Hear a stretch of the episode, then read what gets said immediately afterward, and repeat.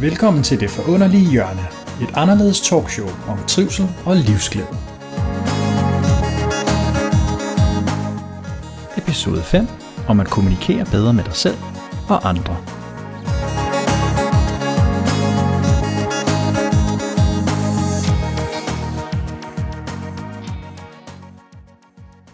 Når vi i dagligdagen møder forskellige udfordringer, så handler det oftest altid om, hvordan vi taler eller tænker om os selv. Og du ved måske også godt som lytter, at nogle gange, så kan det være relationer, der er problemer med. Det kan være familie, man har svært ved at sige fra. Man har måske fundet ud af, at ens værdier ikke helt matcher, så man ikke har lyst til at drikke på samme måde, som man altid gør til familiekomsamler. Det kan også være ens ven, som man ikke har de samme holdninger som. Og så bliver det til konflikter. Det kan også være på arbejdet, at der er problemer med kollegaerne. De gør noget, der trigger dig, du bliver pisse sur, og så får du måske snæret af dem. Sagt noget, som du bagefter fortryder. Eller dit barn, når du kommer til at snære igen, igen, igen, og så dømmer du dig selv. Så når vi oplever, at vi ikke er i trivsel, og der er ting, som ikke helt fungerer, om det er så dig personligt eller sammen med andre, så handler det altid om, at der er noget, du skal gøre. Du skal måske sige fra, du skal måske lære at tale pænere til dig selv, eller finde ud af, hvad skal jeg gøre ved den her konflikt. Så en god måde at tænke de her ting ind på, det er, hvordan kommunikerer jeg egentlig? Og for at belyse det emne, for at blive bedre, hvis vi kunne forestille os, at vi blev bedre til at kommunikere, både med os selv, men også med andre, så vil det, har jeg i hvert fald erfaret, blive meget, meget nemmere at indgå i et kærligt og venligt rum med sig selv, men også med andre. Så konflikter ikke er det, der styrer. Til det emne har jeg fået Annette Bjerg Ryhed med. Hun er fra firmaet Artikulation, og hun er ekspert inden for god kommunikation. Velkommen til, Annette. Tak. Kan du ikke prøve lige at fortælle, nu har jeg jo ligesom ridset tankerne op omkring det med at stå ved sig selv og have det godt. Mm. Der er kommunikation jo, kommunikation jo her vigtigt. Ja. Så fortæl lidt omkring dig, og hvorfor, hvad du egentlig laver i dag. Ja, altså jeg fokuserer på mundtlig kommunikation, fordi det er det, jeg synes er allermest fascinerende, fordi det er der, at vi for alvor kan rykke noget, både den ene og den anden vej, men det er også der, vi virkelig skaber de relationer, som er bærende for os i vores liv, privat, professionelt, og også for virksomheder og organisationer, internt og eksternt. Og øhm, hvorfor er jeg øh, endt med at, at lave det her? Jamen, øhm, der er sådan nogle forskellige øh, dele, som har været en del af vejen. Jeg er klassisk uddannet fra, fra RUK øh, kommunikation. Vi havde et fantastisk miljø omkring mundtlig kommunikation. Og lige pludselig så fandt jeg mig selv øh, på en ølkasse på Speakers Corner i, i London, sammen med hele mit hold, og hvor de havde anbefalet os at tale om noget, som vi brændte for. Og det her med, at jeg talte om noget, som, som jeg brændte for, det gjorde, at jeg fik et publikum, som rigtig gerne ville diskutere og debattere det her emne med mig. Og jeg havde faktisk øh, endt med at, at være der i en time og debattere, og jeg troede egentlig selv, at jeg kun havde været der i 20 minutter. Så jeg var egentlig kommet i flow med det her, fordi jeg talte ud fra mit engagement. Og det er det, som I især kan se i dag for alle dem, jeg arbejder med, at vi skal have det her engagement ind. Det betyder alt, fordi folk skal kunne mærke, at du mener det, du siger. Og øh, man siger, at kroppen kan ikke lyve. Øh, jo mere øh, empatiske folk er, jo bedre de er til at tune ind, jo mere kan de også fornemme, hvis, øh, hvis man ikke selv er i tråd med, med det, man siger, hvis man ikke selv mener det, øh, hvis det ikke er i tråd med ens integritet og værdier. Og jeg har jo selvfølgelig også sådan kigget lidt tilbage øh, tidligere i min historie, øh, og, og jeg kan jo tydeligt se, at for eksempel er der nogle helt klassiske episoder, som, som har gjort, at jeg øh, valgte at arbejde med mundtlig kommunikation, eller det valgte mig. Da jeg har været en, har gammel har været en 8-9 år, øh, så i folkeskolen, så skulle jeg have Lucia-optog. Det ville jeg selvfølgelig gerne være med til. Og øh, vi blev øh, trænet i at synge og så videre, og så videre. Og så øh, blev vi så sat i en rundkreds, og så skulle vi så synge. Og så gik øh, lærerne rundt og prikkede dem på ryggen, som ikke skulle synge med. Og jeg blev prikket på ryggen og skulle ikke synge med. Og det blev jeg jo sådan ked af, men jeg valgte faktisk at være med alligevel. Øh, dengang, så jeg var jo et barn, så der var ikke noget i mig, der tænkte, det var da mærkeligt. Men du skal jo se, altså, du kan også bare, når jeg fortæller det til dig, dit ansigtsudtryk, folk tænker jo, altså, what? Altså, det er jo børn. Det er da lige meget, om der er en, der, ikke, der synger falsk, eller altså, det er da ikke en skønhedskonkurrence, det handler vel om at være med. Og også få den besked, din stemme er vigtig, vi vil gerne høre dig. Nå, det sker i hvert fald der. Øhm, og øh, så et par år efter, så øhm, får vi en ny øh, folkeskolelærer i, øh, eller en ny klasselærer der i folkeskolen, og så øh, er der en time, hvor at, øh, vi har matematik, og så, øh, så kan jeg, har jeg svært ved at koncentrere mig, fordi at øh, drengene de larmer, som de jo selvfølgelig nogle gange gør. Og så spørger jeg så vores lærer, om øh, han ikke kunne øh, få dem til at være stille, for jeg kunne ikke koncentrere mig. Og så siger han, og det skulle komme fra dig, du har en stemme som et skærbræt. Og de to episoder kunne rigtig meget vel have fået mig til at klappe i og, og have den fortolkning. Øh, din stemme er øh, ubehagelig, øh, vi kan ikke lide den, og alt hvad der så kommer med den, øh, bryder vi os ikke særlig meget om. Men fordi jeg også heldigvis havde nogle forældre, som var de bedste coaches til hele tiden at fortælle mig og anerkende mig for det, jeg sagde, at det havde en værdi. Jeg er også vokset op i en familie, hvor vi altid holdt taler, jeg har altid set dem gøre det, øhm, så jeg har altid haft følelsen af, at det havde en værdi, hvad det er, man går rundt og siger til hinanden. Og øhm, min far var exceptionelt god til, når jeg, øh, når jeg lavede lektier, og anerkendte mig for selvfølgelig det, som læreren sagde, men endnu mere det, som jeg også selv tænkte om en tekst, eller hvis jeg skulle analysere noget, altså det, jeg selv kunne regne mig frem til. Ergo, det jeg bringer til bordet med min stemme, har en værdi. Og hver gang jeg skulle til eksamen, så sagde min mor, husk, husk du har noget vigtigt, du gerne vil fortælle. Så du har faktisk været heldig at have nogle forældre, der kunne bakke dig op i, at du er noget, fordi du er dig, og at de episoder ikke skulle lægge et låg på, på din stemme. Yeah. Jeg møder nemlig mange mennesker, som et eller andet sted er blevet lagt låg på Ja. i deres kommunikation. Ja. Om det så er fordi, at de måske har følt sig ikke anerkendt eller svigtet, eller hvad det nu er. Det kan være Ja. bitte små ting. Ja. Men det sætter sig jo. Præcis. Og man kan sige, selvom det så ikke handler om mundtlig kommunikation, så er det det, der kommer til udtryk som symptom som voksne. Ja. Og det tænker jeg også, du møder i dit øh, arbejde med mennesker, om det så er virksomheder eller private, at mm. de står jo med nogle hæmninger. Ja. Og ofte så kan de handle, tænker jeg bare, om en eller anden historik. De fleste kan jo nok huske deres fysiklærer. Jeg kan i hvert fald huske min. Han havde i folkeskolen kæmpe store gule negle. Han drak tre kander kaffe om dagen, og han stank af smøger. Ja. Jeg kan huske, jeg tænkte, jeg skal aldrig ryge, jeg skal aldrig drikke kaffe. Jeg var afskrækket. Ja. Så man kan sige, ligegyldigt hvad vi oplever, så sætter ting, vi oplever jo nogle spor. Fuldstændig. Men er det det, du oplever så har været, har det, har det gentaget sig for dig, siden du har haft det her drive omkring kommunikation? Eller hvad er det, der gør, at du så siger, men det er det, jeg skal? Ja, altså jeg tror det er helt sikkert, at der er noget i mig, der øhm, øhm, har oplevet værdien af at have de her to gode coaches. Altså dem, der støtter, dem, der anerkender, dem, der øh, siger, at det, du kommer med, har en værdi. Uanset om du så ryger lidt op i en falset indimellem, eller hvordan det lige kommer ud. Det, det har en værdi. Du er vigtig. Hvad det er, du siger, er meget, meget vigtigt for mig og, og for verden. Og det, og det, det er den, der, der ligesom motiverer mig, at jamen det, det er det, som jeg har for at give andre. Altså være det spejl, der faktisk viser, der er en masse, du godt kan. Der er en masse, du gør, og det, at du bidrager, har en kæmpe værdi. Dine ord er vigtige. Hvad det er, du brænder for, og hvad du føler. Det er vigtigt. Verden har virkelig brug for det. Ser du også mennesker, du møder, være, være lidt slukket og nedtrykte over, at de måske har svært ved at komme ud med deres budskab? Ja, og altså, som du selvfølgelig også er inde på, så, så handler det jo også om, hvordan ser det ud indeni, og jeg er begyndt måske øh, ikke at og, øhm, og, og øhm, få tingene til at hænge sammen, som der kunne ske, hvis det er, at man ikke er blevet ja, øh, vokset op i en familie, hvor der er blevet, tingene, der er blevet talt om tingene, man øh, har sagt, hvordan man havde det, givet udtryk for ens ønsker og behov, og også øh, naturligt at sige fra og få afstemt ting på en, på en sund måde. Så vi ikke har lært det, altså det er simpelthen noget, jeg oplever, det, det er øh, afgørende for at kunne, kunne leve et, et sundt liv, at, at vi har de her redskaber i vores sprog, fordi vi former jo hele vores verden med vores sprog, og som du er inde på, både det, som er inde i vores eget hoved, men også det, som vi deler med verden. Jeg mødte, jeg havde en klient på et tidspunkt, som arbejdede i en institution, hvor jeg havde medarbejdere i sådan et forløb, og så siger hende den ene, at det hendes problem er til mig, det er, at hun ikke føler, at hun er en del af fællesskabet. Vi har ikke rigtig noget, vi kan snakke om. Ja. Og når jeg går lidt ind og driller hende lidt og går lidt ind under huden, så viser det sig også, at det handler om, når hun er ude, så er hun lidt hård. Altså hun er sådan en af dem, der er lidt bestemte med børnene. Mm. Hun har gået hele sit voksenliv, fortæller hun så, også dagligt endnu, og føler, at hun gør det forkert. Mm. Kan vide, hvad de andre tænker. Er det egentlig okay, at tage sådan fat i gåsøjne? Mm. Og det er det, der faktisk gør, at hun ikke rigtig føler, at de har en del af, for alle de andre gør det ikke. Ja. Da hun så endelig finder ud af, at det faktisk også handler om, at hun aldrig helt har følt sig hjemmefra, som om, at der var nogen, der ville hende. Ja. Uanset så kan man sige, at det er drama eller ej, og hvorfor hun har det sådan, så er det synligheden sådan, hun havde det. Mm. Da hun så det, kunne hun jo også ligesom sige, okay, men jeg, jeg siger det jo faktisk heller ikke til mine kollegaer, de aner det jo ikke. Mm. Da hun så fik samlet mod til at kommunikere det til dem Yes. i et trygt rum sammen med mig og de andre, så siger de alle sammen fuldstændig altså vidderligt udbrud og overrasket. Hvad? Er det sådan, du har det? Ja. Prøv at, vi synes, at det er det fedeste ved dig. Mm. Du er den eneste af os, der tør at sige noget til de der unger der, Ja. ikke? Og så sidder hun sådan fuldstændig paf, og med et splitsekund, Ja. så kan hun tage de der 10, 20, 15 år, eller hvad det nu er, og tænke, hvorfor har jeg ikke sagt det noget før? Mm.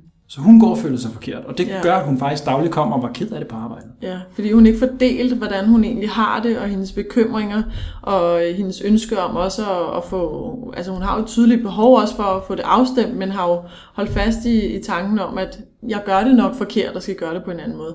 Og ja. det er jo netop noget af det, som, som øh, får os til at afskærme os fra andre mennesker, hvor det, som kommunikationen kan, det er at få os tættere. Altså vi deler noget. Vi deler noget, vi gør tingene fælles. Øh, vi bringer noget til bordet, sådan, så vi giver andre mulighed for at lære at kende og, og finde ud af, hvem vi er. Og så kan vi jo også begynde at samarbejde, hvis det er på en arbejdsplads. Vi kan begynde at blive bedre venner, og vi kan jo især også begynde at finde ud af, hvor det er, vi, vi har hinanden, som vi virkelig har brug for, for at der også opstår tillid og, øhm, og samhørighed imellem os. Ja, jeg, jeg mødte også en anden, som arbejdede på et sted, hvor hendes chef øh, havde tendens til at være lidt dominerende. Mm. Og hun havde det rigtig svært med ham. Og det gjorde også, at når hun skulle lave nogle opgaver, er sådan madlavning, når hun skulle lave nogle ting i de her store selskaber, så undlod hun nogle gange at sige nogle vigtige ting, sådan noget som, der mangler det og det, og når vi rammer klokken 3 i nat, så skal Ja. vi altså have det, det har vi ikke fået bestilt. Hun lød decideret værd med at sige det, fordi hun vidste bare gang på gang, så blev hun ved med sådan et, et forhåndende, vrissende blik. Mm. Hun synes, det var forkert, han gjorde det. Nej. Og det gjorde rent faktisk, at flere af deres selskaber, de gav dem dårlige tilbagemeldinger. Mm. Og firmaet eksisterer ikke den dag i dag. Han har ikke Ja. lært at stå i konflikter. Ja. Og det har faktisk hjulpet hende at indse det. ja. Og så har hun selvfølgelig brugt ikke give udtryk for vores egne behov eller ønsker, eller også at fortælle hinanden, hey, jeg blev øh, såret, da du sagde sådan og sådan. Altså, så vi er nødt til at fortælle hinanden, hvad der er, der foregår i os, fordi ellers så, så får vi aldrig en, en rigtig kontakt, som der er i det. Og det, med det sagt, så kræver det også noget mod. Jeg har også skulle arbejde rigtig hårdt på at, at sige fra og, og, og stå ved det. Øhm, det har været øh, også noget, jeg skulle, skulle arbejde med. Og, og lige pludselig, det der var den største aha-oplevelse for mig, det var at finde ud af, nu siger jeg fra på en respektfuld måde over for den anden. Jeg begynder ikke at kritisere den anden, jeg siger, hvad der foregår hos mig. Jeg holder den på min egen banehalvdel. Hvilket er et tydeligt udtryk for, at jeg synes ikke, det er øh, rart at blive kaldt strengen, streng. Så øhm, ja, kan du ikke bruge et andet ord som et eller andet andet. Altså give et udtryk for, hvordan det nu kunne være. Ikke? Sige fra, det der, det, det bryder mig ikke om, eller hvad det nu kan være. Og jeg skulle lære, at jeg dør ikke. altså, jeg dør ikke ved at, øh, at sige fra, at den anden person slår ikke hånden af mig, eller går øh, som ven, eller skiller mig ud, eller whatever jeg nu kunne bygge op i mit hoved. Faktisk, tværtimod, så sagde den anden person bare, Nå, okay, jamen fedt, du siger det. Men hele dramaet havde lige kørt ind i hovedet om, at øh, oh, nej, nu, nu, nu falder verden sammen. Ikke? Ja. Jamen, vi har jo allerede forestillet os alt det værste, der overhovedet kan ske, og vi kan mærke koldsveden, vi er helt op at køre, når vi kommer til sted igen. Okay, nu har jeg lige brugt fem minutter på at tænke på det, så vi, vi kan mærke det i kroppen. Ja. Men er det også det, oplevede du ikke også på et tidspunkt, tænker jeg bare, i din uddannelse, at selvom du beskæftiger dig med kommunikation, du er mm. lidt inde på det, at så er der stadig været et split i dig selv, fordi du måske ikke egentlig har fået fat i, hvordan du selv skal gøre det. Ja, fordi jeg var, jeg var rigtig god til øhm, og, og, altså det her med public speaking. Det har, det har jeg altid været øh, øh, rigtig god til. Jeg var også vokset op her med de her taler og talt på Speakers Corner, og det kørte med en stor forsamling. Øhm, men det her med på det, på det interpersonelle, også at dele de ting, som jeg skammede mig over, de ting, som var svære, det jeg havde svært ved, der kunne jeg nogle gange have en tendens til at tro, at jeg skulle være supermand i alt. Så bare det at lære at dele de her ting, men så også hvor meget mere fantastisk mine relationer blev af det. Øhm, så der har kommunikation hele tiden været den der gave, der keeps on giving i mit liv. Fordi jeg blev ved med at kunne tage den ind i, i forskellige steder og sige, wow, hvad hvis jeg egentlig bare lige nu sagde, hvordan jeg har det lige nu. Så for dig har det, du har måske også været heldig et eller andet sted, at det har været sådan en, et lidt en leg for Ja. dig fra barnsben af. Du har set det, så du er ligesom født ind med kommunikation, så det ikke har været, det her, jeg forestiller mig det ud fra det, du har sagt, det har ikke været farligt at lege med kommunikation. Nej, tværtimod. Fordi tværtimod. du har haft det med dig. Ja, præcis. Ja. Altså, jeg, jeg kan huske, jeg, jeg kan give et eksempel fra, fra et arbejde, jeg havde på et tidspunkt. Så var der en, han blev rigtig, rigtig sur, en af mine kollegaer, over, at han fik ekstra opgaver. Og det er jo en del af det, og sådan er det rigtig mange steder. Der er skal-opgaver. Man ikke gider, måske kommer der lidt ind fra sidebenet, mm. man ikke havde regnet med. Det går ud over ens arbejdstid. Man skal arbejde lidt længere en dag. Og hvis man lige har planlagt noget, og man synes faktisk i forvejen, der er lidt for meget. Jeg lagde mærke til, at han så sådan lidt irriteret ud en dag. Og så tænkte jeg, hmm, jeg kunne godt mærke, at det gik mig på også. Han smittede mig jo. Mm. Så begyndte jeg også at blive sådan lidt, mm, og så i stedet for, som den gamle mig vil nok sige, så lader jeg det bare være, det er nok bare ham, og så vil jeg blive fanget selv i en irritation. Så vil jeg sige, hvordan, hvad tænker du egentlig om de opgaver, vi lige har fået? For jeg forestiller mig, det var det, han var sur over. Så jamen, det er sgu pissirriterende. Og så siger jeg, hvad har du sagt det til dem? Fordi jeg ved jo godt, du har lidt for mange opgaver, og nu fik du ekstra. Altså, kan du egentlig, har du tid til det sådan også? Mm. I forhold til, at det ikke skal gå ud over din livsglæde og sådan. Nej, ved du hvad, jeg synes kraftigt, jeg bruger to dage, to aftener om ugen nu på det. Og jeg har simpelthen ikke overskud til det. Jeg har også begyndt at stoppe med min træning. Okay. Og så spørger jeg, har du prøvet at overveje at sige, er det meningen, jeg skal have så meget, eller give udtryk for, at det er for meget? Det det. Og det havde han ikke. Nej. Så jeg valgte, fordi jeg, jeg begyndte også at få de her for mange opgaver. Jeg gik simpelthen og sagde det. Jeg kan godt mærke, at der var en del af mig, der var lidt nervøs. En gammel konfliktsky Martin. Men så gik jeg ind til chefen i et bedst, største, bedst, først mulige tidspunkt, ved lavest mulige spændingsfelt, mens vi begge to var glade. Og så siger jeg, jeg skal lige høre lidt med arbejdsopgaver. Nogle gange så er jeg faktisk lidt i tvivl om, hvad du forventer af mig. Jeg har lidt oplevet, at jeg får nogle opgaver, selvfølgelig vil jeg gerne tage dem. Men, men jeg kan godt blive lidt i tvivl om, om jeg kan klare det. Og det er ikke, fordi jeg ikke vil. Mm. Men jeg, jeg synes bare, det, det er for meget i forhold til det, vi har aftalt, jeg skal gøre. Ja, ja. Vil du ikke lige prøve at undersøge det? Og det var fuldstændig neutralt. Det eneste, han faktisk ja. kunne sige, det var jo, jamen selvfølgelig var det lige det. Øhm, det kan da godt være, at du har fået for meget. Mm. Så viser det sig, at jeg har fået alt for mange opgaver. Det var faktisk en fejl. Mm. Og så drosler han mig ned. Yeah. Og det var præcis det samme med min kollega. Men han turde ikke gøre det. Så han brænder sig selv ned. Ja, præcis. Og jeg kunne godt have risikeret, at han var blevet sur af min chef. Men hvis du siger det ud fra dig, hvad du oplever, så oplever jeg tit, at så er det ikke så farligt endda. Nej. Nej, og så skal vi også huske, at, at hvis man, man kommer med sådan et, et ærligt øh, henseende øh, og ærne, som du gør der, at sige, jeg skal bare forstå, altså hvordan hænger det her sammen, øh, og netop også og forventningsafstemme, øh, det passer ikke helt med det, vi har aftalt, og jeg har det ikke så godt med det, jamen så skal man jo også være altså et rimelig dumt svin, hvis man så spænder sig og siger, hvad er du for et skvært, eller hvad ja. nogen kunne finde på. Heldigvis øh, findes der ikke så mange af dem. Og hvis man jo så også får den reaktion, så er det jo et rigtig godt pejlemærke om, okay, måske her det her er et usundt sted, fordi det siger jo alt også, hvad er det for en reaktion, man, man øh, får den anden vej. Ja, for man kan jo godt risikere, at han netop, som du siger, vil have reageret sådan, og sige, men sådan er det bare. Mm okay, nu har jeg prøvet på min allerbedste girafsprog, eller ja. hvad man nu vælger at gøre, ja. og det kom ikke igennem. Ja. Og så, så må man jo gøre op, som du siger med sig selv, er det så det her, jeg skal? Ja, Hvis ikke præcis. man kan ændre det. Ja, præcis. Når det er bare et, øh, et vilkår, som vi jo ikke på den måde kan gøre noget ved. Og der er du også inde på noget, der er simpelthen så centralt. Altså, det er jo grunden til, at vi overhovedet øh, har brug for at kommunikere, det er, at vi kan ikke læse hinandens tanker.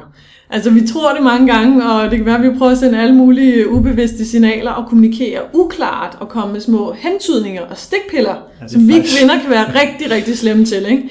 Vi tænker, så, så, fordi vi ikke tør, og det handler om, at vi ikke tør at sige det direkte, fordi det er sårbart. Det kan være pisse sårbart at sige, jeg har lige, det kunne være rigtig dejligt, hvis du lige ville øh, kramme mig lidt mere, øh, holde lidt mere om mig, eller hvad det nu kan være, som man har brug for. Og så vil vi så gerne have nogle gange, den anden selv gætter det, og fordi så får vi typisk også lavet en masse tanker rundt om, så er det fordi, du virkelig kan lide mig, eller hvad det nu kan være. Ikke? Det burde du selv kunne tænke dig til. Men nej, det kan vi ikke. Vi er nødt til at, at, at, øhm, at give udtryk for det. Fordi folk, øh, vi kan simpelthen ikke forvente, at de kan læse vores tanker. Plus også, især hvis vi jo netop har forskellige behov, som vi har i parforhold, er vi forskellige, som vi har på en arbejdsplads, er vi forskellige, vi er forskellige typer, vi har forskellige behov. Vi er bare forskellige som mennesker. Så jeg kan ikke vide, at uh, Grete, min kollega, måske sidder og venter på, at jeg skal komme og fortælle hende, nu er jeg færdig med den opgave, så hun kan komme videre.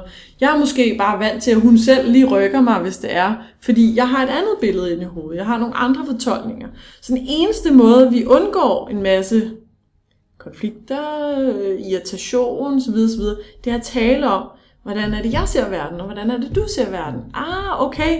Nå, interessant. Jamen, hvad kan vi så gøre? Jamen, hvis, hvis du så egentlig vil komme ind til mig og fortælle det, så vil det være rigtig fedt, men jeg skal også være bedre til at komme og spørge. Altså finde de der kompromiser på midten, fordi altså, som du er så god til at sætte fokus på, vi skal ikke være som andre, fordi det kan vi ikke. Vi kan ikke lige pludselig tage andre menneskers øh, briller på. Øhm, kan vi jo selvfølgelig godt for lige at sætte os ind i dem, men vi skal ikke tage dem over som vores egne. Altså der er vi nødt til ligesom at blive ved, hvordan ser jeg verden? Hvordan er det, jeg har det lige her i det her lige nu? Hvad er det, jeg ser? Ja, jeg mødte også en på et tidspunkt, som jeg havde i samtale. Hun siger, at øh, hun har lidt problemer med ørerne, det kender jeg jo alt til, så hun har brug for nogen, der sidder med ørebøffer. Hun har startet et nyt arbejde, men hun turde ikke tage dem på, fordi nu var det endelig det, hvor hun virkelig her, der finder mig godt til rette. Yes, jeg fik drømmejobbet ikke, i gåsøjne. Endelig er jeg der. Hun turde ikke tage dem på af frygt for at virke svag. Det er jo helt reelt, men det gik hun jo med i sig selv, så hun undlod faktisk at gøre det. Og hun kom jo så til mig og siger, ah shit, ja, det går ikke godt, og jeg har det skidt igen. Og, og det viser sig egentlig, at det, det handler om, er, at hun har brug for at kunne sidde med dem. Mens hun dagligt faktisk oplever lige nu, hun tør ikke sige det. Så hver gang hun sidder og kan mærke, at hun har ondt i ørerne, så tør hun ikke tage dem på. Og det følger hende en hel dag. Det sætter sig simpelthen i kroppen. Ja, Og hun ja. begyndte at være mindre social med dem, og hun kunne mærke, at det går galt igen nu. Og Ja. så vi arbejder lidt på at sige, okay, hvordan kan du kommunikere det her? Hvis det virkelig er vigtigt for dig. Du vil gerne det her job. Ja. Du vil også dig selv, først og fremmest. Hvis du virkelig skal gøre det her, så skal du stå ved dig selv, for det er jo sådan, du har det. Det kan godt være, at du er bange for at sige det, bare frygt for, at de afviser dig, eller synes, du er mærkelig. Men hvis ikke de, som du siger før med ham, hvis ikke de kan acceptere det, så må du vælge noget andet. Mm. Så siger okay, hvordan kunne du sige det? Hvad med bare at søge forståelse? Hvis du tror, de sidder og tænker, du er mærkelig, hvorfor så ikke bare spørge? Mm. Lige realitetskorrigere. Ja. Så næste gang du tager dem på, hey undskyld, jeg skal lige høre dig, jeg, jeg tager øreprøver, de her øreprøver på, eller ørebøffer på nogle gange, det er så fordi, jeg har lidt problemer med mine ører. Mm. Jeg synes sgu også, det er lidt nederen, jeg har det, men det betyder bare, at hvis jeg tager dem på, så er det ikke fordi, jeg vil være asocial. Det er faktisk bare fordi, jeg lige har brug for lige at trække mig. Det er den måde, jeg arbejder bedst på. Det er det. Det forsøger hun så, og hendes reaktion, eller fra kollegaerne er faktisk, Nå, jamen selvfølgelig skal du bare gøre det. Ja, præcis. Så altså, nu er det meget simpelt sat op, men ja. så nemt i gåsøjne kan det jo faktisk være nogle gange. Ja, ja. Og der er jo, det er jo, der er jo en god grund til, at, øh, at øh, din øh, klient her, hun, hun får det billede, eller hun i hvert fald får bygget en masse øh, op ind i hovedet om, at, at øh, hun kommer til at virke anderledes og asocial. Og vi er, jo, vi er jo vokset op med, at vi skal være en del af fællesskabet og gruppen og familien, øh, så vi gør jo alt for at tilpasse os, fordi vi ved, det ligger simpelthen i os, at øh, hvis vi er uden for fællesskabet, familien eller samfundet eller arbejdspladsen, så, så dør vi, fordi vi ved, at vi er afhængige af fællesskabet for at få mad simpelthen og beskyttelse. Det ved spædbarnet også. Det er derfor, Ja, at det er man sådan ser... urinstinkt. Det tror jeg, det er. Altså, det er jo derfor, vi ser øh, børn tilpasse sig nogle gange de helt øh, mest uhumske forhold. Det er for at overleve simpelthen. Ikke? Men den sidder i os, vi skal være en del af gruppen. Så derfor så er det jo også, at vi jo helt naturligt også er bange for at gøre et eller andet, som måske kunne få de andre til at tænke, at nu trækker vi os.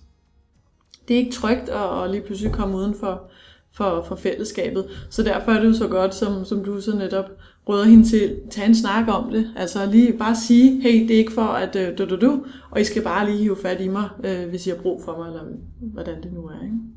Hvad oplever du, Annette, i dagligdagen? Altså, de mennesker, du arbejder med, det er det primært virksomheder, altså teams, eller er det også mm. private, der kommer til dig?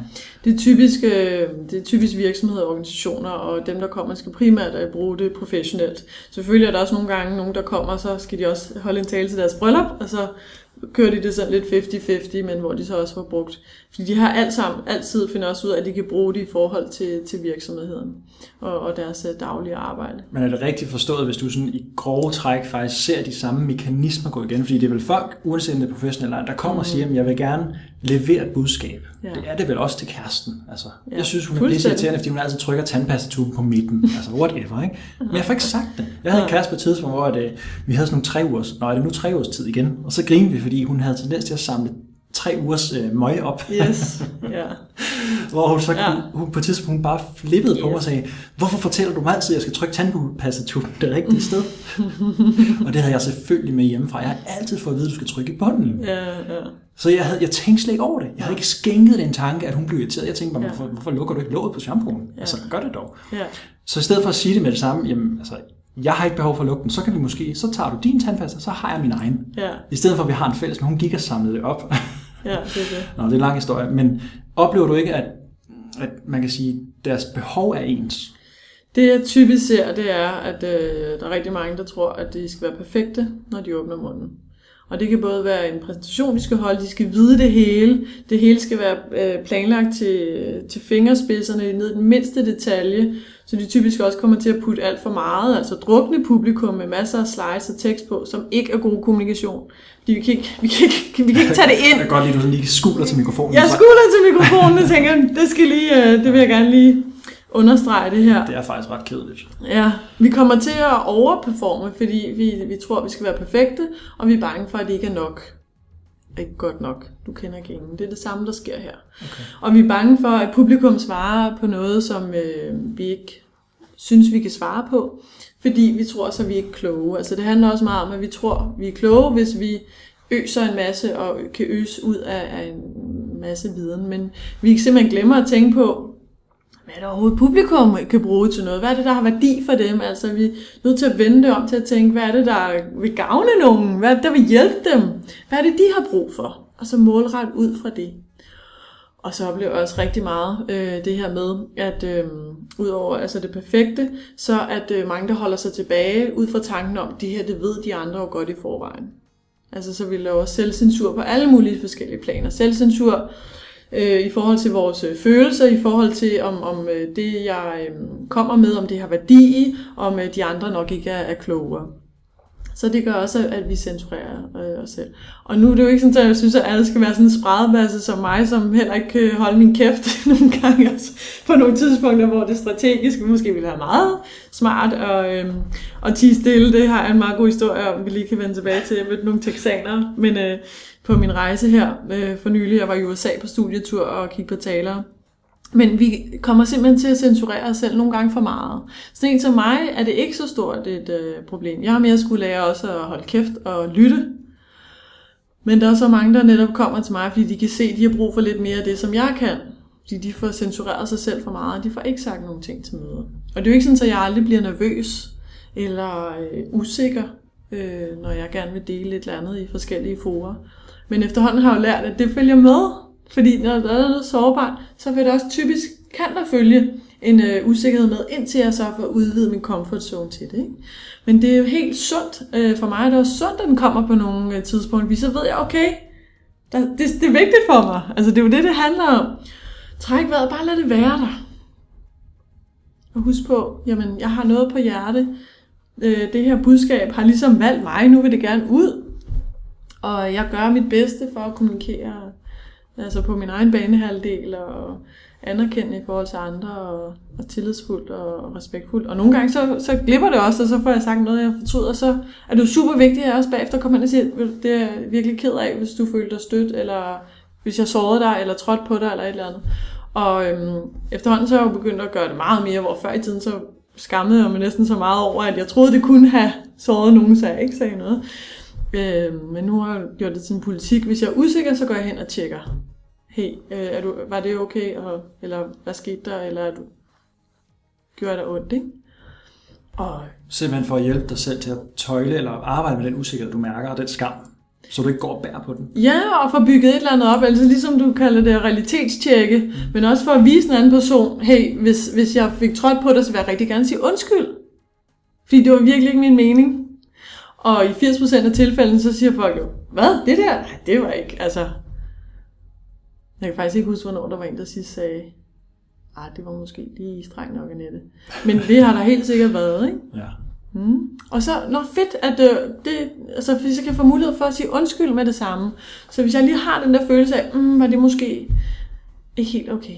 Så okay, så et eller andet sted, er der, ligger der sådan en, en fornemmelse, en grundkerne i dig af, at du skal jeg skal huske at lukke ting ned på en positiv fasong, eller afstemme hele tiden, så jeg ikke bygger det op over tid. For jeg, jeg, det jeg ser jo, mm. også hos mig selv, men også hos andre, det er, når vi snakker om at stå ved sig selv, og mm. være den, vi er et eller andet sted. Også er det sted, hvor folk jo bedst kan lide os. Mm. Når vi kommer med vores akavigheder, mm. som vi så bare nogle gange kalder det svært og nogle gange skammer os. Ja. Men at hvis man bygger ting op, ligesom med tandpastatuben, ja så på et tidspunkt, så bliver det et overtryk indeni, ja. hvor det netop til sidst, så er der bare en af lille ting, der skal trigge det, og så, ja. så bliver det en trykkoger, ja. og så vælter man det ud. Ja, præcis. Og så bliver det faktisk endnu værre, så kommer der en større skam. Ja, præcis. Så er det det, du gør, at du sådan i, i dagligdagen hele tiden sørger for sådan at afstemme, når du kan mærke, der er noget, der ikke lige var helt sådan i tråd ja. med dine værdier? Eller? Ja, jamen, det er netop noget af det. Fordi... Du kan mærke, der er noget, der går ud over din livsglæde. Mm, ja, altså mine værdier, tror jeg egentlig, ja. som du siger der, det, det rammer det bedst. Altså det er jo sådan noget, der sker måske øh, hver tredje måned, eller sådan et eller andet, ikke? at jeg lige har den der følelse, ej, nu, nu må jeg lige tjekke øh, med den her person. Om, øh... Så det er faktisk også for at hjælpe dig selv? Ja, fordi at, at jeg, altså samtidig med, at jeg jo øh, har kommunikeret rigtig meget, så øh, også før i tiden, når jeg, når jeg er i ubalance, så ryger jeg over i... Øh, så ryger jeg over i at gerne vil have sådan lidt mere perfektionistisk og styre på tingene og kontrol og sådan noget. Ikke? Det er så skønt at være derovre. og, så, og, så, øhm, og der er det jo, at jeg, når jeg er der, så sætter en nogle ekstremt høje krav til mig selv og til andre. Og det er jo sådan via min rejse at finde ud af, hvad hunden altså, hvad sker der? Og før i tiden, der er jeg jo ikke var bevidst, når det skete, så følte jeg jo næsten, at jeg havde ret til så at øh, komme med en lidt hård bemærkning eller et eller andet. Som, Det er altså, der, hvor du fik at du var lidt streng. Ja, præcis. Øhm, som jo i de situationer var helt fair. Det, det med at blive streng, det var mere min mor, der kaldte det mig det, når jeg skulle begynde at lære at sige fra over for hende. Ja, okay. Men jeg er vist nok også blevet kaldt det i andre tidspunkter, ikke? når folk har, altså spids eller skarp eller et eller andet. Og det var jo øh, helt retfærdigt, fordi jeg jo netop, når jeg var frustreret og nede på overskud, så var det, at jeg ikke øh, var så god til altid at tage ansvar for min egen kommunikation.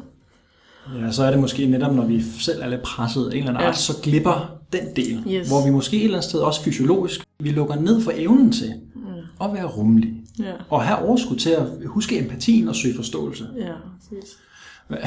Er det, så, er det det, når du er i de situationer?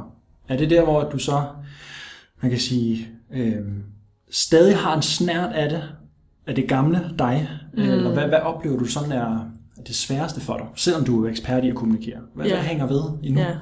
ja, fordi at nu kan jeg jo se, når det er det, der kører. Jeg skal sørge for at komme i ordentlig tid i sæk i aften, fordi det er typisk min nattesøvn, det handler om. Hvis den ryger, så, øh, så, er det der jo, så følger meget det der overskud også med, ikke? Så ryger det også.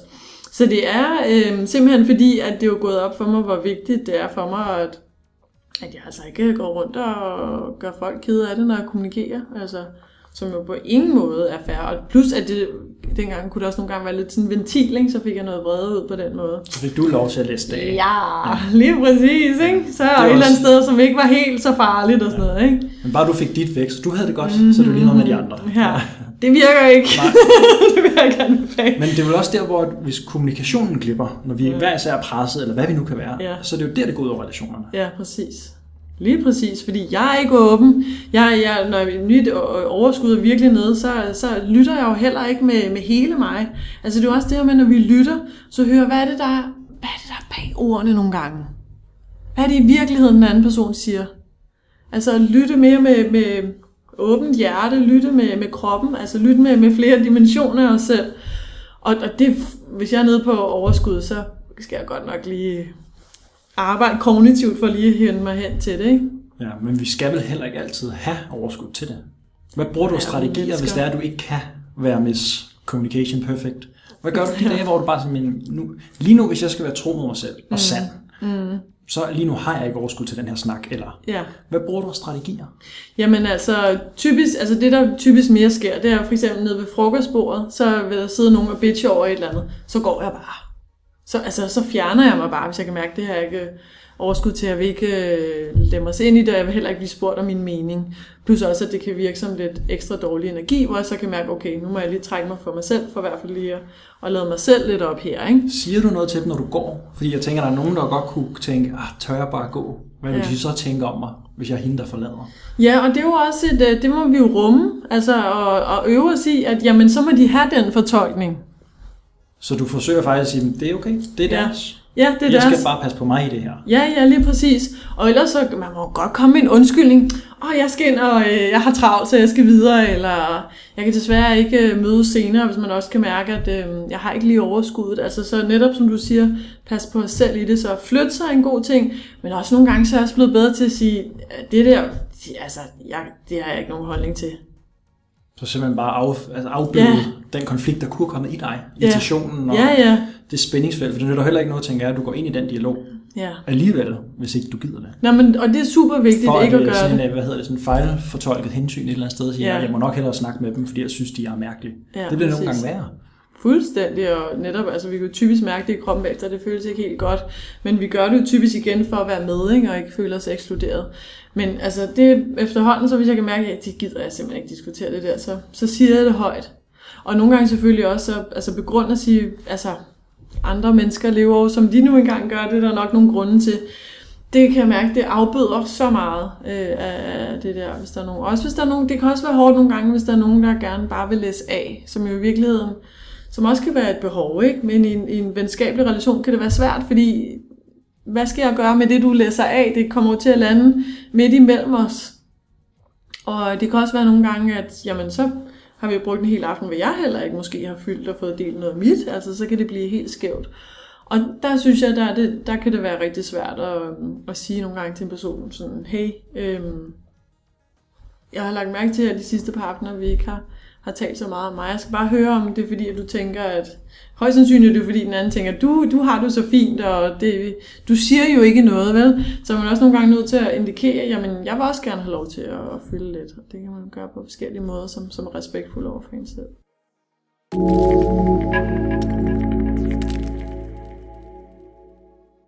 Havde faktisk en veninde, som gjorde det der, hvor at, øh, de, det endte med at kun at handle om børn, børn, børn, børn, børn, og hun ville ikke have børn. Så, men veninden ville gerne have børn, så det mm. fyldte jo mere og mere og mere, jo nærmere den her graviditet kom, og de har været bedste venner hele livet. Ja. Og det har været hende, de, ligesom, de to sammen har altid kunne finde støtte hos hinanden. Men for første gang nogensinde hele sit voksenliv med hende oplevede hun, det er ikke fedt længere. Nej. Men hun, hun kunne hvad fanden er det, der sker? Hvorfor? Ja. Oh, det nederen at sige, så begyndte hun faktisk at finde undskyldninger for ikke at komme på besøg. Ja. Den der almindelige pizza aften. Ja. Nej, ved du hvad, det har hun aldrig gjort før. Mm. Men hun har simpelthen ikke lyst. Men hun fandt jo så heldigvis ud af, at det var netop det, der skete. At hun et eller andet sted faktisk var bange for at få sagt, hey, jeg synes ikke, vi lytter til mig mere. Ja, det er det. Og jeg synes faktisk ikke, det er så sjovt at høre om børn. Nej. når jeg ikke gider det. Nej, det er det. Hun får så rent faktisk sagt det på sin bedste og mest sådan ydmyge fasong, og også meget påvirket af det, fordi det er jo hendes bedste mm. veninde. Altså, jeg ved, at mister hende på det her. Men heldigvis et eller andet sted kan man sige, det lykkedes, og hun ja. tog godt imod det. Ja. Hun kunne også godt have risikeret, det har jeg en anden eksempel på, hvor hun netop sagde de her ting, vores værdier, du vil flyve, jeg vil mm. bygge redde, ja. vi, vi matcher ikke rigtig længere. Nej. Så, så jeg tror faktisk ikke rigtigt, at vi, vi, vi kommer til at kunne snakke så meget. Mm-hmm. Og hun sagde det på den her meget kærlige, venlige måde, hvor sige, altså det er jo ikke fordi, jeg ikke ved dig godt, og jeg nyder virkelig at være sammen med dig, men jeg synes bare, jeg har ikke lyst til at mødes øh, to gange om måneden og genopfriske gamle dage. Jeg vil altså gerne forny vores relation. Det synes jeg ikke, vi gør. Mm-hmm. Jeg ved, at vedkommende blev irriteret. Altså sådan fortørnet også, altså hvad er du bedre end mig, og for fan. Men det var sandt. Det var ærligt. Så vedkommende, kan man sige, som hun forklarer det, blev jo også sådan blød igen bagefter og siger, ja okay, men det kan jeg faktisk godt forstå. Mm. Og så endte det med, at de så os en gang måske hver halve år, og det er fantastisk hver gang de ses. Så det er bedre, end at tage hensyn sige, at vi må hellere, for vi har altid gjort det. Ja, præcis. Så jeg tænker, den der hensynsbetændelse, nu har vi været lidt omkring, du siger også med dine mm. kollegaer, at den måske også er en killer for ja. at have det godt, og dårlig kommunikation. Ja, også fordi vi mange gange, så vi aner jo faktisk ikke, hvordan andre mennesker gerne vil tages hensyn til. Vi, vi behandler typisk andre ud fra, hvad det er, vi selv hvordan vi selv gerne vil tages hensyn til. Og det kan være, at øh, typisk hvis, hvis, øh, hvis jeg er bange for andre, de tænker, at jeg er mærkelig, fordi jeg går fra bordet. Det kan måske typisk være, fordi jeg tænker om andre, at det var da mærkeligt, at personen gik, vil de ikke være sammen med mig lige nu. Ikke? Så, så typisk så kan vi jo kun se det, som vi selv kan se, altså som er vores egne briller på, på, på verden. Vi kan ikke vide, hvordan andre mennesker ser på verden. Så det er så vigtigt at og, og lytte øh, i, i forhold til, altså vi skal virkelig passe på med at tage, tage falske hensyn. Og der er det så godt igen at tjekke. For hvis man kan se en, der ser øh, grå ud i hovedet, er du okay, vil du ikke lige sidde ned, kan jeg hente et glas vand til dig? Altså lige spørge sådan, og også prøve at finde ud af, hvad er den anden persons behov her? Fordi typisk ellers så render vi med at, at gøre ting, som vi tror, at den anden gerne vil have, men det er i virkeligheden det, som vi selv gerne vil have. Ja, så vi et eller andet sted, så, så når vi er bange for at sige noget, eller mm. tror, vi skal sige noget bestemt for at få den anden til at føle sig godt tilpas, så sætter vi os også ind i, hvis det var mig, der fik den her besked, jeg skal til at sige, mm. hvordan vil jeg så reagere på det? Ja. Og hvis vi selv vil blive sådan lidt fortørnet eller ked af det, så tror vi også, at den anden vil gøre det. Og så afholder vi os nogle gange for at sige noget, vi mm. ved, vi skal gøre. Mm. Og, og med det sagt også, altså det er jo en rigtig god tjek lige at mærke efter, også for at forme sin kommunikation, så man gør den så bedst muligvis. Men, men typisk så er det jo bare det her med, altså vi kan jo ikke gå rundt i verden, og nogle gange så skal vi uden nogle konflikter. Altså det er jo en del af livet, øh, det hører med, og nogle gange er vi uenige. Det, det, det er fedt, det skal der være. Det kan man jo også se i de organisationer, der trives bedst. Jamen de kan finde ud af at bruge øh, uenighederne til ikke, at de skal være enige, men at finde løsninger og diskutere tingene dybere igennem og reflektere mere. Fordi de siger, at det er simpelthen vigtigt, fordi vi ser forskelligt på tingene. Og nogle gange så bliver vi ked af det. Det er en del af livet. Altså, hvis vi, og med det vi siger også, så, så er det da klart, at nogle gange bliver vi ked af det. Øh, hvis jeg også øh, får, får sagt til en, at øh, prøv lige at høre, øh, jeg synes det er lidt, øh, lidt hårdt, at øh, hver gang vi, vi er sammen, og du kun taler om dig, nu vil jeg så ikke formulere det på den måde, men på en anden måde. Men det er jo det, hun vil høre i bund og grund. Så hører vi jo lidt, okay, afs, har jeg opført mig på en måde, som er skamfuld i virkeligheden. Ikke? Det, det, sådan kan vi også få den relation. Og det må vi ligesom lade være med til at komme til bordet, og så kunne have en snak om det og sige, jeg er så glad for det, jeg elsker din øh, energi og din glæde, du kommer med, og hvor meget du deler. Øh, jeg bare, har bare svært ved nogle gange selv også lige at få bragt noget af mit på, på banen, så kan vi, vil du ikke hjælpe mig, sådan så at øh, vi, fordi jeg vil også rigtig gerne høre om, hvordan det går hos dig, men jeg har også lige brug for lidt hjælp til os selv at komme på banen nogle gange, fordi jeg vil faktisk også rigtig gerne dele noget med dig. Og hvis den anden også jo netop bliver lidt ked af det i det, det er helt naturligt, fordi den anden kan også blive ked af det over, jamen gud, har jeg slet ikke fornemmet, hvad der sker i rummet mellem os, og jeg sidder bare og kører mit show, ikke? Og så sige, hey, det er så vigtigt at sige, jeg sætter virkelig pris på dig. Altså, det er ikke, det er ikke kun dit ansvar, det her, det er vores begge tos ansvar. Det er ikke øh, de andres øh, skyld, hvis de bare taler hen over hovedet på en. Det er en two-way street, altså takes two to tango. Vi er også nødt til, selvfølgelig er det jo dejligt, hvis andre de hele tiden kunne aflæse vores behov, men vi er også nødt til selv at gøre, gøre klart, hvad de egentlig er. Ja, jeg havde en, et meget godt billede med, at konflikter, de må gerne være der. Ja. Jeg havde engang en veninde, som, øh, som sagde til mig, da jeg så hende efter lang tid, siger hun, det første, hun siger, er, at vi lige landet lidt. Siger hun, altså, jeg har lige noget, jeg gerne vil sige til dig. Og kommer mærke, så blev jeg sådan lidt, oh, hvad har jeg nu gjort forkert? For det har jeg med mig. Sådan Ja, en, ja, shit, holdning. min, min Ja. ubevidste intention, jeg kommer til at gøre noget, som jeg ikke, Den det er ikke også. min mening. Ja. Så jeg kan godt mærke, okay, jeg skal lige blive hos mig selv og rumme, det er okay. Og jeg tør, jeg turde på det tidspunkt ikke gøre det, hun gør der. Hun siger sådan, jeg har gået været irriteret på dig. Sidste tid. Jeg synes, jeg, jeg synes, det har været faktisk ret nederen. Og ja, det er ikke fordi, at øh, det er egentlig som sådan er dig. Jeg har bare gået med den her følelse. Og jeg tror egentlig, det er fordi, at jeg, jeg ikke helt føler, at du, du vil mig. Og så kunne jeg sidde og sige, det, bla, det har jeg slet ikke set. Så jeg havde jo slet ikke set den tilstand hos hende. Jeg har ikke lagt mærke til det. Det viser så Simon så, jamen det er bare fordi, jeg har altså behov for nogle gange, hvis vi skal være venner, at, så, at du også gør sådan og sådan og sådan. Mm. Men det kan jeg sgu da godt se. Men ved du hvad, sådan har jeg slet ikke set på venner. Ja. Ja. Altså jeg føler faktisk, at jeg gør det, men hvis du har det behov, klart. Ja, Så jeg kunne bare slippe den igen. Og der lærte ja. jeg for første gang nogensinde, der lærte jeg ved at se en anden gøre det. Ja. Og jeg oplevede det på egen krop. Okay, det er faktisk ikke så farligt nej, at sige, at jeg faktisk er irriteret.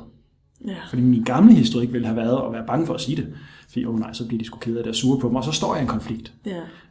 Men den konflikt, jeg lige havde, mens hun sagde det, den var jo... Pff.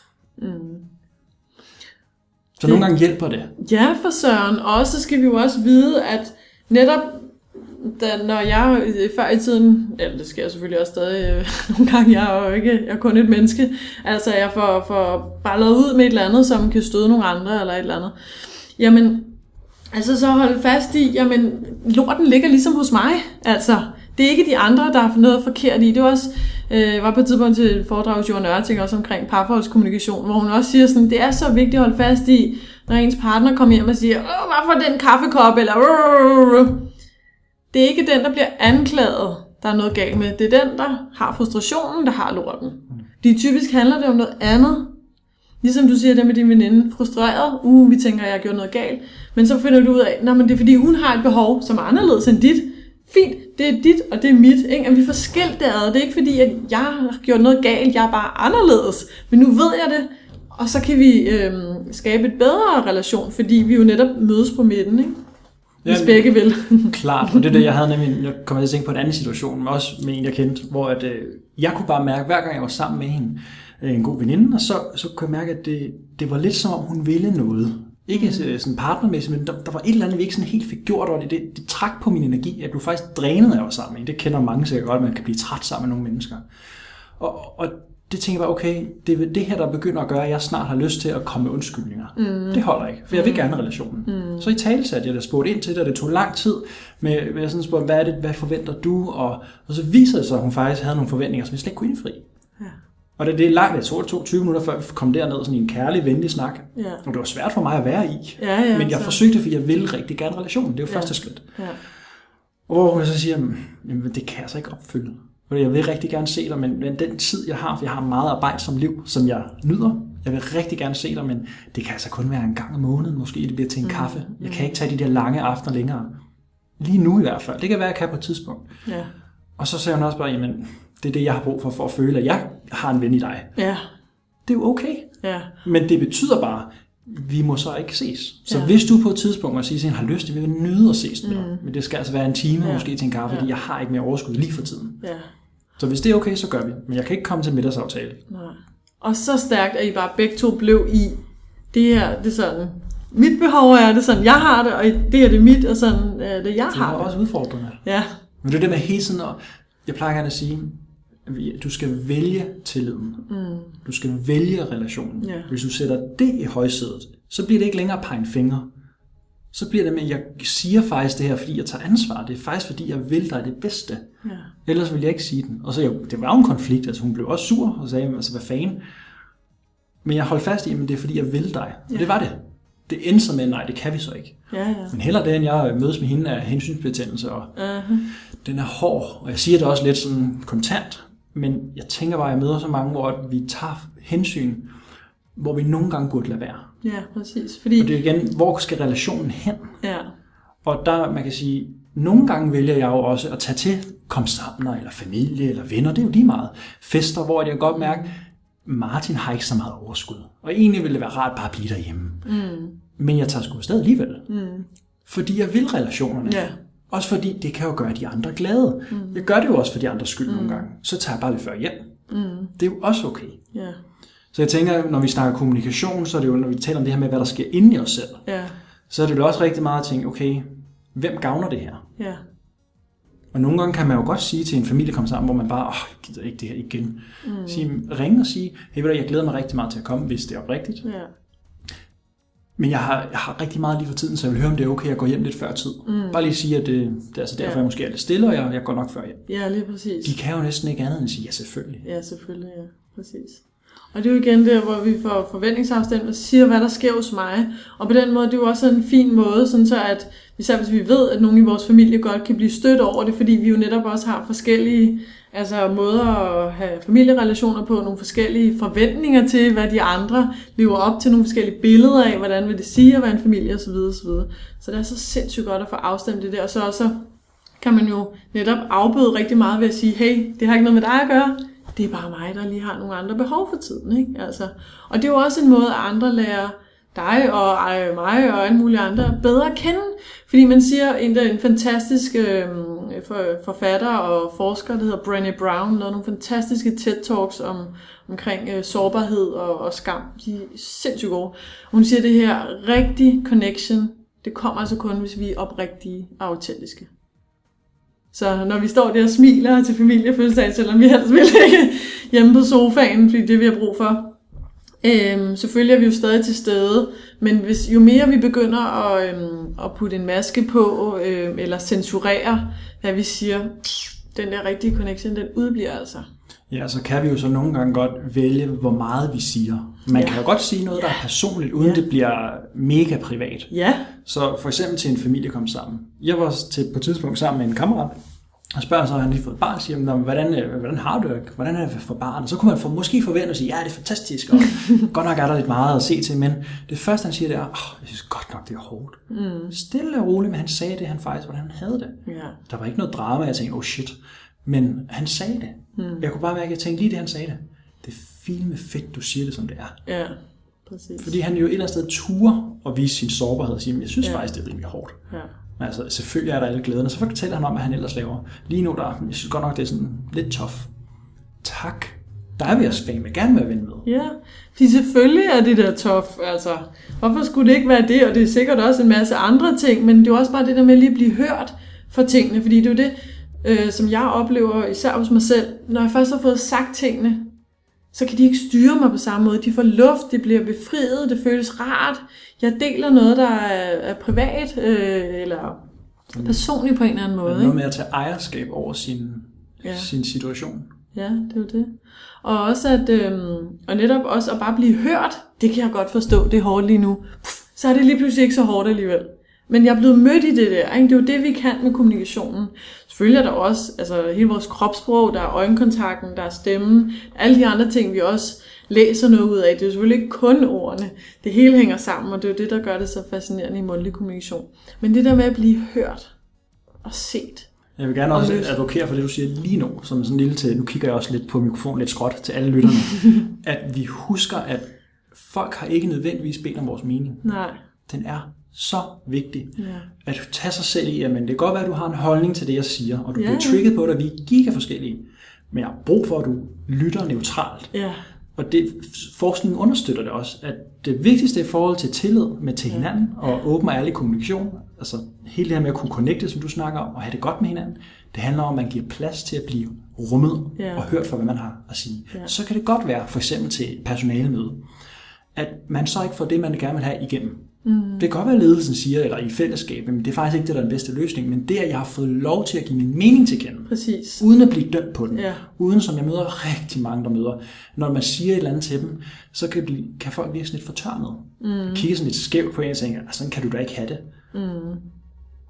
Så når, når folk husker at bare lytte først, Ja. og så kan man altid spørge, spørge ind til, siger, "Nå, er det sådan, du har det? Det er interesseret og nysgerrig. Mm. Og spørge dem, altså, har du lyst til at høre, hvad jeg tænker? Eller, mm.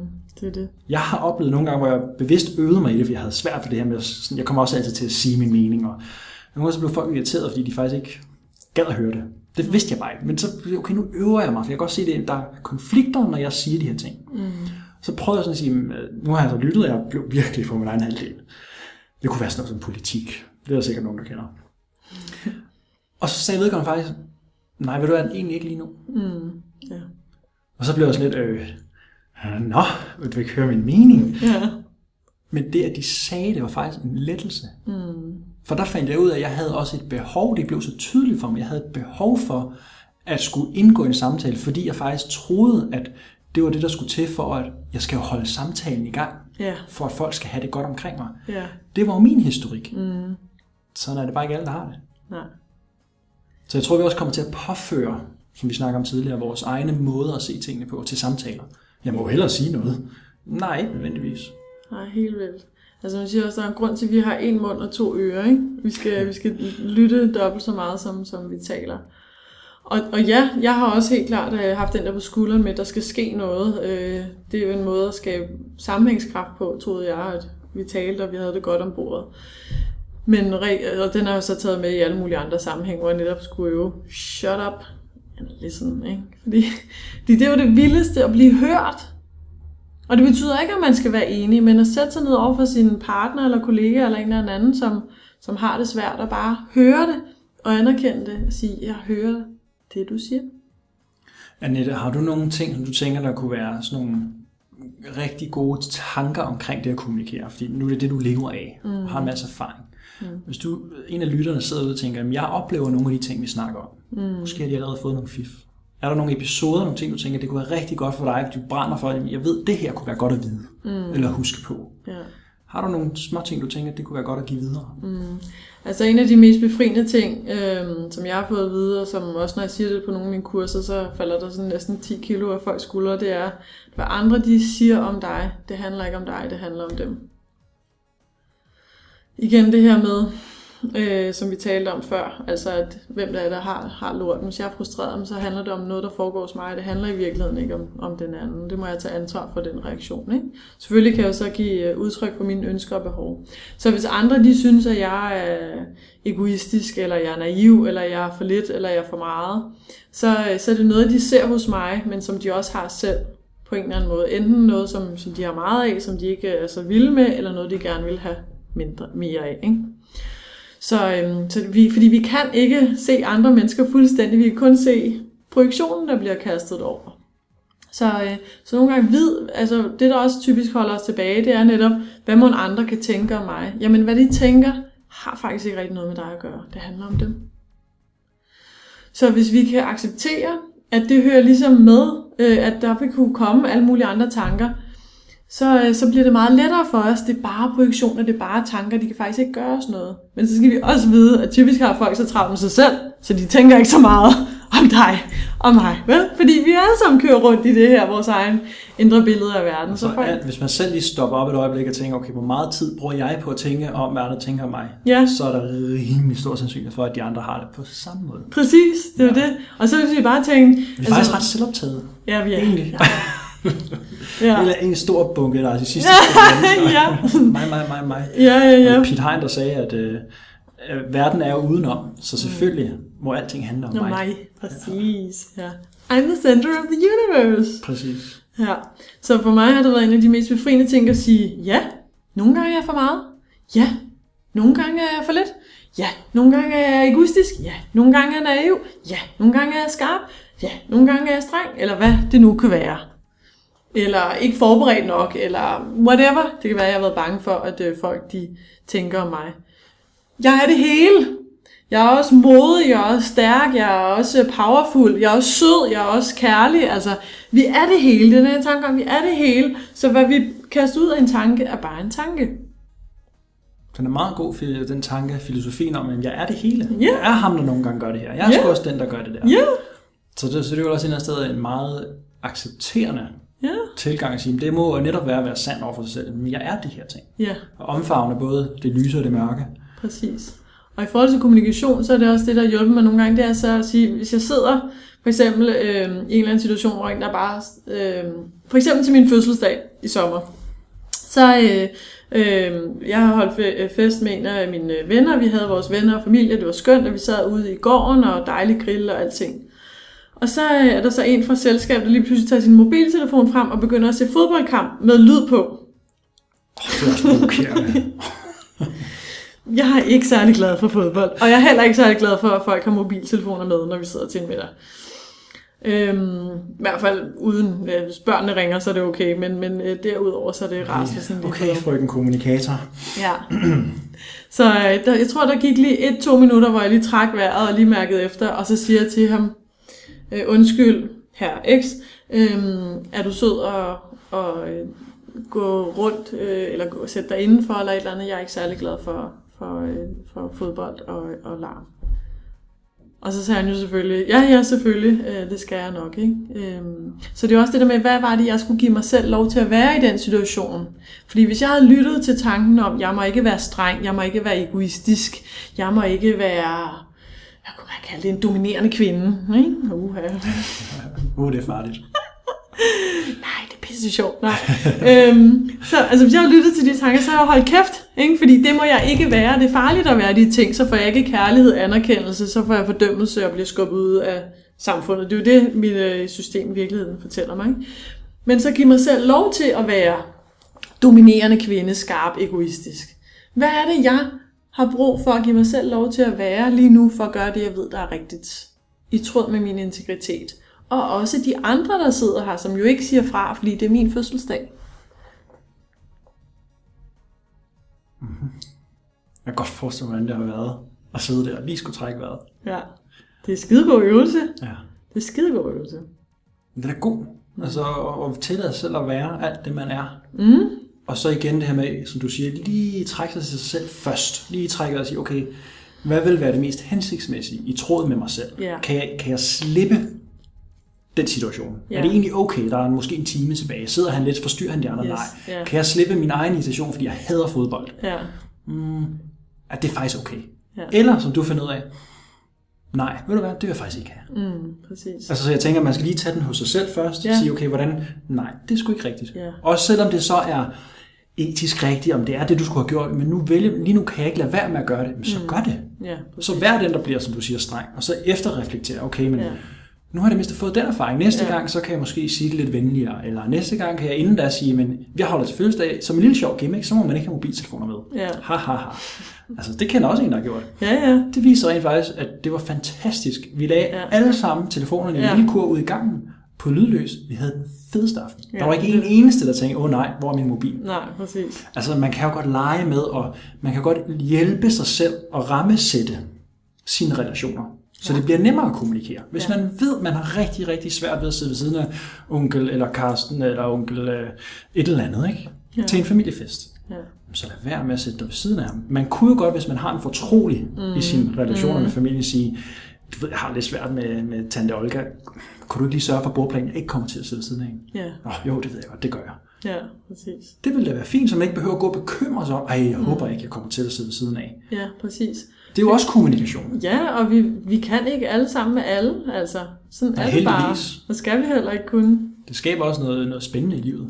Ja. Ja. Vi er ikke ens. Nej, have. Annette, hvad, hvad kunne være sådan nogle andre ting? Nu snakker du om det her med at være alt det, man er, og Mm. at øh, ligesom i talesætte det, der skal til i talesættes. Har du andre ting, der kunne være gode, du ga- rigtig gerne vil give videre, som er dine sådan guldkorn? Jamen, så er det at være klar. Finde ud af, hvad er det, jeg, jeg mener. Ja. Ja. Og så øve sig i at, at få sagt det. Og simpelthen få det højt. Hvis vi først kommer ind i et, øh, et game, hvor vi begynder at censurere os selv, det er skidt, altså. Fordi folk kan mærke, at der ikke er overensstemmelse med, øh, med det, du siger, og dit kropssprog, og, og hvad der er, du ellers agerer. Og det gør, at folk mister tilliden til dig også. Fordi hvis vi ikke kan mærke, at tingene hænger sammen, jamen så tør vi jo ikke rigtig stole på folk og, og have tillid. Så øv dig i at blive klar. Så bliver det faktisk også en negativ spiral, hvis Ja, kan flere blive. personer gør det. Ja. Okay. Men hvordan bliver man klar?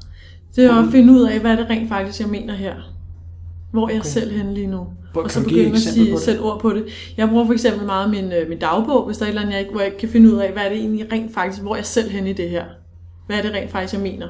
Så skriver jeg jo en løs for en masse ord, og lige pludselig kan jeg mærke, det er det der, det er der skoen trykker. Det er det her, jeg skal få sagt ud, eller Ah, så give du, udtryk for. du, du gør det virkelig, enten siger du det højt, eller som du skriver det ned. Ja, Og i den tankerække kan du lige pludselig mærke, at det er faktisk det der, der er det er det der. pointen. Ja, Og så du ved, hvad det er, der er vigtigt for dig i en situation. ja Eller hvad du har udfordringer med. Ja, præcis. Eller hvad jeg har brug for at få sagt, som jeg holder tilbage. Jeg Nå, har også, så det kunne være for eksempel partner, det kunne også være i forhold til kollegaer, at sige, hvad er Ja. det vigtigste, mm, der faktisk er, det må et eller andet sted være det der er grundårsagen, så Ja. det ikke bare bliver, jeg er irriteret, men der ligger noget andet bag. det er det der med get clear, og vi er nødt til at være, jeg er nødt til at være klar over for mig selv, før jeg kan kommunikere klart ud i verden. Det er jo et eller andet sted også det budskab, når du har kunder i forhold til virksomheder, de skal præsentere. Hvad er det vigtigste, at folk skal have med? Ja, præcis. Ellers så bliver det måske sådan en væven og masser af teknikker og Ja, masser af ja, ja. slides og Ja. keep it simple. Og koge det ned, ikke? Lige præcis. Uh, men der er jo bare så meget, man gerne vil fortælle. Ja, og der er en øh, øvelse, som jeg giver folk mange gange. Det er sådan, hvor jeg guider dem til lige at sætte sig, typisk som en del af de kurser, jeg holder, hvor de allerede har talt, så de har fået talesproget i gang og fundet ud af, hvordan er det, det her kommer frem, når jeg talesætter det, også formidler det til hinanden. Og så sæt sig, træk vejret helt ned i maven, mærk fødderne, knæene, læggene, lårene, maven, og træk vejret helt ned i maven. Og så tænk, hvad er det allervigtigste? Hvis jeg kun må sige én ting, hvad så det? Og så finder folk typisk ud af, okay, det allervigtigste er det her. Og så finder de ud af, hvad essensen er. Og så er det, man så kan sige spørgsmål, okay, så for, for at den, jeg, lige præcis den her person, eller de her personer, jeg skal tale til, kan forstå det, hvad er det så, jeg skal give dem af grunde, eller eksempler, eller hvad er det, jeg skal give udtryk for? Så du prøver faktisk lige at grounde dig selv, lige med at mærke kroppen og lige åndedrættet. Ja, Og så stiller du dig ind i dig selv helt konkret et spørgsmål. ja, Okay, hvad er det vigtigste? hvad er det vigtigste? Hvad er det, jeg fortryder, hvis jeg ikke får sagt til os, ikke? Ja, så når den her samtale er slut, så vil jeg fortryde den, hvis ikke jeg har fået sagt. Ja, Den er god. Det er også noget med, at så holder man sig selv på sporet, fordi når man så sidder i samtalen, kan man godt blive afsporet, fordi Ja. de andre så har meninger, og så, åh ja, og Det så, nej, nu kan jeg heller ikke få sagt det, for nu har jeg jo indvilliget i det, han sagde, og alle mulige forstyrrende elementer, ja. der flytter os selv fra det, der er vigtigst. Det er det. Hvis vi gjorde det, inden vi gik til møder, så tror jeg, vi ville have færre møder og mere effektive møder. Mhm. Mm-hmm. Hvad er det, jeg mener her? Ikke? Hvor er jeg henne i det her? Selvfølgelig lydhør over for andre, og man øh, kan øh, skifte synspunkt eller finde en fælles løsning. Men lige mærk efter først, fordi så har vi ikke brug for typisk at tale os så meget rundt. Fordi det vi gør, når vi taler rundt, det er, at vi så prøver at finde ud af, via al den snak nogle gange, hvad er det, jeg mener? Hvad er det, de andre mener? Og vi ved det ikke på forhånd, så vi finder først ud af det ved at prøve at forholde os til noget eksternt. Ikke? Så tager det bare ret lang tid. Der er sgu mange penge at hente fra en virksomhed, ja. hvis man bliver mere skarp i kommunikationen. Ja, du må ja. Lave nogle øh, meditationskurser. Ja, Det, ja ja men det er også meget det, jeg arbejder med, at sige, men øh, forankre dig selv, så du Ja. kan være lige nu og her med det, der er i dig. Mm, Og ud fra det sted, der kan du jo være sand. ja. Så kan du holde styr på, okay, hvad er det egentlig, ligesom du siger, der er vigtigst. Det er jo det her med at stoppe op og sige, okay, lige nu sker der noget i mig. Jeg kan godt mærke, at jeg bliver nervøs, jeg kan godt mærke, at jeg væver. Og være opmærksom. Hvordan er det, jeg handler eller reagerer? Mm, For at så kunne vælge en anden strategi. Ja. Så du rykker dig ud af dit mønster. præcis. For i synligheden, så ønsker du det jo ikke. Nej, og det er jo rigtig, rigtig vigtigt, det du siger der. Og der skal vi også lige være tålmodige med os selv og, og, og øve os. Og der er det jo helt til at starte nede i, i superbrusen eller over for skorstensfejren eller en anden og sige, sige, øh, øve sig i at få måske tale lidt højere, eller kigge folk i øjnene, når man taler med dem, øhm, og måske eller få givet det der kompliment, som man har svært ved, eller hvad end det kan være, eller i at sige fra, hov, øh, jeg synes ikke, at dit, eller vinduespusseren, Øh, sidst øh, du var her, jeg er rigtig glad for, øh, for den måde, du har vasket vinduerne på øh, i stuen og i soveværelset, men ude i køkkenet. Øh, jeg tror, du havde glemt nogle, øh, nogle øh, ruder, kan det passe? Hvis vi har brug for netop at sætte fokus på, på grænser og øvers, ikke? så det er helt tilladt at på tage nogle forskellige kontekster, et skridt ad gangen. Og jeg lover jer, og jeg lover dig, med tiden ikke, så bliver det jo nemmere. Fordi vi, lige pludselig så får vi bygget nogle nye motorveje op i hjernen, vi får bygget nogle nye vaner, vi finder ud af, det går faktisk fint det her, jeg kan godt. Og når vi typisk har gjort det til en 1, 2, 3, 4, 5 gange, jamen så begynder det at blive til en ny vane. Har du noget, du mangler, du gerne vil sige i forhold til dit budskab? Brug din stemme. Verden vil rigtig gerne høre den. Annette, hvor kan man finde dig henne? Man kan finde mig på artikulation.dk, hvor at, jeg har en blog, hvor jeg deler ud af en masse tips og tricks øh, til mundtlig kommunikation og præsentationsteknik og personlig gennemslagskraft. Okay, så man kan læse meget mere om det der. Du har også en blog, ved jeg, Ja. hvor du inspirerer med alle mulige ting. Jeg følger Ja. den flittigt. Ja, Og en. Facebook-side faktisk også. Ja, Så Annette Bjerre Ryhed. ja. Og jeg har sådan inde på min hjemmeside, der er der blogindlæg, hvor jeg lægger det her op, mm. så folk kan skrive kommentarer. Hvis folk har kommentarer, så sender jeg spørgsmålene til dig, Ja. så du kan svare. Så hvis du sidder derude lige nu som lytter og tænker, hey, jeg vil fint med gerne vide noget mere, så kan du endelig gå ind og kommentere, så skal vi nok svare tilbage. ja. Ja. Super. Godt. Annette, tusind tak, fordi du har lyst til at dele af din øh, ekspertise og din Jamen. historie. Det giver så meget mening. Tak fordi jeg måtte være med. Det var super skønt. Og til jer, der sidder derude, du ved, hvad det her handler om. Bare husk, du skal give din stemme til kende. Lær, verden vil rigtig gerne lære dig at kende. Lige præcis.